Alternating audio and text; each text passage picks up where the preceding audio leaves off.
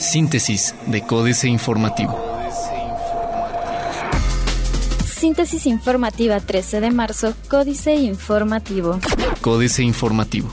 Necesario determinar si semaforización en la capital beneficiará a peatones, dice observatorio. Es necesario determinar a quién beneficiará la semaforización en el municipio de Querétaro, aseguró Sergio Olvera León, vocero del Observatorio Ciudadano de Movilidad. El activista explicó que no existe información suficiente para responder cuestionamientos al respecto, pues la autoridad municipal no ha aportado datos más allá de las declaraciones realizadas por Marcos Aguilar Vega, en las que afirmó que Mauricio Cobo, secretario de Movilidad, viajó a la Ciudad de México México para gestionar un recurso federal por doscientos cincuenta millones de pesos, pues pretenden sustituir las cuatrocientas cincuenta intersecciones con semaforización que tiene el municipio.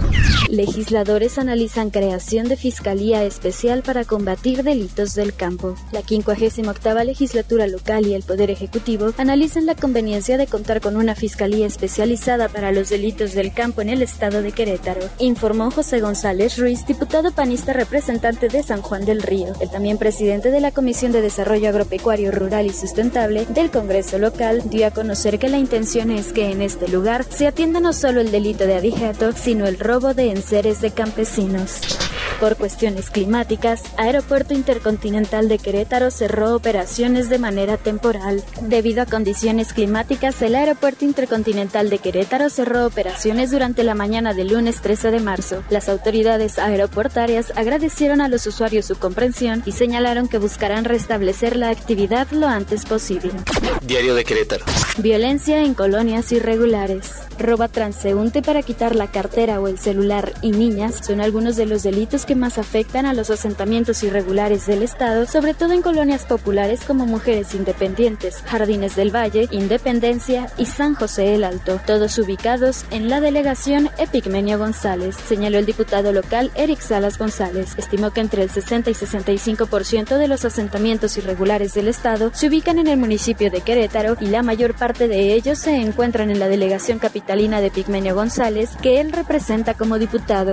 Campaña de recolección de juguetes del Club Clásicos Querétaro. Este domingo, una caravana de autos clásicos avivó las inmediaciones del Jardín Cenea con la intención de invitar a los ciudadanos a que participen en la colecta de juguetes que impulsa Club Clásicos Querétaro para llegar a tres mil quinientos infantes de la zona serrana el Día del Niño. Adriel Carrillo Saldívar, del Club Clásicos Querétaro, y Noel Tamayo, del Car Club Ilegals, explicaron que este proyecto nació el año pasado cuando el Club de Autos Clásicos decidió hacer un juguetón para los que menos tienen de la zona serrana y alcanzaron a dos mil quinientos niños, por lo que este año quieren superar el número. Marcos lleva a Ciudad Luz a Villas del Sur. Temen represalias tras detención del profesor abusador. El Universal. Se reducen créditos para la vivienda. En el último año, el crédito para vivienda se contrajo doce por ciento en Querétaro, donde se pasó de treinta y cinco mil cuatrocientos cuarenta y cuatro financiamientos en dos mil quince a treinta y un mil ciento sesenta y ocho créditos al cierre de dos mil dieciséis, de acuerdo con datos de la Comisión Nacional de Vivienda. Una de las mayores bajas se presentó en el Instituto del Fondo Nacional de la Vivienda para los Trabajadores, Infonavit, donde pasó de diecisiete mil quinientos veintiséis créditos a trece mil setenta y tres, lo que se traduce en una baja de veinticinco por ciento en el lapso referido. Impuesto de uno por ciento en hoteles no afectó la llegada de turistas a la capital. El Corregidor. Se registraron siete mil cuatrocientos treinta y cuatro nuevos empleos en febrero. Autorizan construcción de nueva aduana en el Cerezo. El director general de Reinserción Social, Miguel Ángel Contreras Álvarez, informó que fue autorizada la construcción de una nueva aduana en el Centro de Readaptación Social Cerezo-Varonil de San José el Alto, con el objetivo de prevenir diversos tipos de conductas, como el ingreso de droga. Reportó que esta obra, que tendrá una inversión de veinte millones de pesos solo en materia de infraestructura, ya se encuentra en proceso de licitación. Busca I N A modificaciones por parquímetros. Solicitan explicación por nuevo hospital general. Noticias.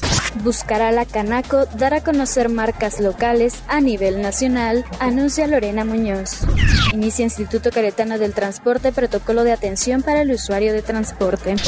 Investiga docente de U A C cáncer en lobos marinos. La universitaria dedicada un año sabático al trabajo de campo en playas de Estados Unidos para monitorear la diversidad inmunitaria inmunológica y su relación con el cáncer en estos animales. La doctora Karina Acevedo Whitehouse, académica de la Facultad de Ciencias Naturales de la Universidad Autónoma de Querétaro, realiza un trabajo de investigación sobre la inmunología genética del cáncer en los lobos marinos de California que residen en las playas del sur de Estados Unidos. Plaza de Armas. Logran acuerdos para el transporte. No son del P A N, Ochoa ni Retana, afirma Báez. Reforma. Cobran hasta veintiún dólares por enviar remesas. Las empresas que envían remesas de Estados Unidos a México llegan a cobrar hasta veintiuno punto treinta y seis dólares por operación, según un comparativo de la Condusef. El organismo realizó un comparativo entre diez transmisoras de dinero sobre cuánto cuesta enviar doscientos dólares de Estados Unidos a México, con el cual se determinó que Viamericas es la empresa que cobra la cuota total más alta de veintiuno punto treinta y seis dólares en envíos en efectivo que llegan el mismo día. Cuando se trata de envíos para el siguiente día, esta empresa cobra cinco dólares. Se libran calzado y textil en Estados Unidos sin tratado de libre comercio. Pierden en Afores cuentas inactivas. Regresan recursos en abonos. Las entidades federativas del país están en proceso de devolver diez mil seiscientos millones de pesos del Fondo de Estabilización de los Ingresos de las Entidades Federativas que el gobierno les entregó el año pasado y, además, lo harán en cómodas mensualidades. De acuerdo con Fitch Ratings, la Secretaría de Hacienda y Crédito Público realizó un cronograma de pagos para que los estados devuelvan los recursos del fondo en un lapso de seis meses que arrancó en febrero pasado. La jornada. Sin cambios de fondo, Ejecutivo presenta hoy nuevo modelo educativo. El gobierno federal presentará hoy, en un acto encabezado por el presidente Enrique Peña Nieto, la versión definitiva del nuevo modelo educativo que se aplicará a más de treinta millones de alumnos de preescolar, primaria, secundaria y bachillerato, y con el que, afirma, impulsará la reorganización del sistema de enseñanza nacional para las próximas décadas. Sin embargo, especialistas descartaron que la Secretaría de Educación Pública aplique cambios de fondo al planteamiento que entrará en vigor en el ciclo escolar dos mil dieciocho dos mil diecinueve, luego de someterlo a una revisión. Campeche, Tabasco y Veracruz pierden más de cuarenta y dos mil empleos. En los estados petroleros del Golfo de México, es decir, Campeche, Tabasco y Veracruz, se perdieron cuarenta y dos mil trescientos setenta y nueve empleos formales en el último año, revelan cifras oficiales. En febrero, dichas entidades contabilizaron un millón veintiún mil ochocientos diez trabajadores en conjunto ante el Instituto Mexicano del Seguro Social. Sin embargo, en el mismo mes, pero de dos mil dieciséis, los empleos formales sumaron un millón sesenta y cuatro mil ciento ochenta y nueve, lo cual implica una caída de cuatro por ciento en términos anuales. Hoteleros de Poza Rica excluidos de apoyos económicos del gobierno federal. Excelsior. Crece el cobro de I E P S a combustible. México ve oportunidades para turismo en este país. Guajardo alista reuniones en Chile con socios de Asia-Pacífico. Harán públicas cifras de producción y consumo de gasolinas. Internacional. Estados Unidos planea cambiarle el nombre del Tratado de Libre Comercio de América del Norte en renegociación. Excelsior. El secretario de Comercio, Wilbur Ross, señaló este domingo que Estados Unidos no ha tomado una posición aún sobre si desea preservar el Tratado de Libre Comercio de América del Norte como acuerdo trilateral o bilateral, pero de darse el primer caso sería rebautizado. Pierde Estados Unidos casi dos millones de dólares por baja turística. Presidente de Honduras gana candidatura de su partido rumbo a la reelección. Funcionarios de Estados Unidos condenan decreto antimusulmán de Trump. Otros medios. Presiona demanda de video cuatro K. Messenger Day, la nueva herramienta de Facebook inspirada en Snapchat. Intel comprará a la israelí Mobileye por unos quince mil millones de dólares. Tinder tiene una versión secreta y exclusiva para gente V I P. Financieras. Dinero. Marca Trump. Uso exclusivo en México. Enrique Galván Ochoa. Si alguien tuviera la ocurrencia de abrir un puesto de tamales con el nombre de Trump, eventualmente podría verse en problemas con el presidente de Estados Unidos. Su nombre es una marca registrada en el Instituto Mexicano de la Propiedad Industrial, justo el día diecinueve de febrero de dos mil dieciséis, cuando el entonces candidato clamaba en Carolina del Sur: perdemos nuestros empleos, cerramos nuestras fábricas, México consigue todo el trabajo y nosotros no obtenemos nada.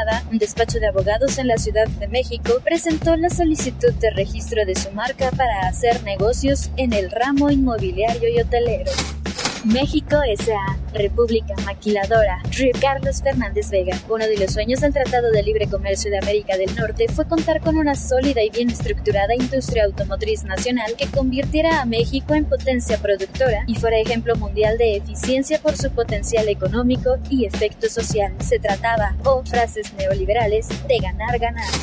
Capitanes. Federico Tejado es el capitán de Alsea México, que entre sus marcas tiene a la cadena de cafeterías Starbucks. El próximo jueves inaugura su tienda número seiscientos en el país. En este año esperan invertir cuatrocientos treinta millones de pesos en la apertura total de cincuenta tiendas en diferentes estados, lo que generará seiscientos nuevos empleos. Políticas. Astillero. Flavino, un entremés jarocho. Julio Hernández López. El abogado Flavino Ríos Alvarado llegó a la Secretaría General de Gobierno veracruzano el veinte de julio de dos mil quince, proveniente de la Secretaría de Educación del mismo gabinete de Javier Duarte de Ochoa. Su conversión en el segundo hombre en importancia en el organigrama duartista se debió a la salida de Gerardo Buganza Salmerón, un expanista que fue diputado federal y senador y que había sido derrotado por una reducida diferencia con visos de fraude electoral, veintiséis mil votos, uno punto tres por ciento del total, por el truculento priista Fidel Herrera Beltrán en la búsqueda de la gubernatura del Estado en dos mil cuatro. De nuestras jornadas, presión social y palos de ciego, la jornada Baja California. El Congreso local modificó la Constitución de Baja California para retirar el fuero a sus representantes populares, empezando por el gobernador y a sus jueces y magistrados, en medio de una agitación social sin precedentes en veintiocho años de gobiernos panistas. Aunque la mecha está constantemente prendida en Mexicali, el resto del Estado parece mantenerse en un duermevela que tiene a la clase política sentada en el filo de la silla. Mala constitución, jaque mate, Sergio Sarmiento. Se han promovido hasta ahora ante la Suprema Corte siete impugnaciones contra la nueva constitución de la Ciudad de México. Las instituciones que lo han hecho, desde Presidencia hasta la Comisión Nacional de Derechos Humanos pasando por Morena, tienen cada cual sus argumentos. Se interesan en defender sus facultades y privilegios.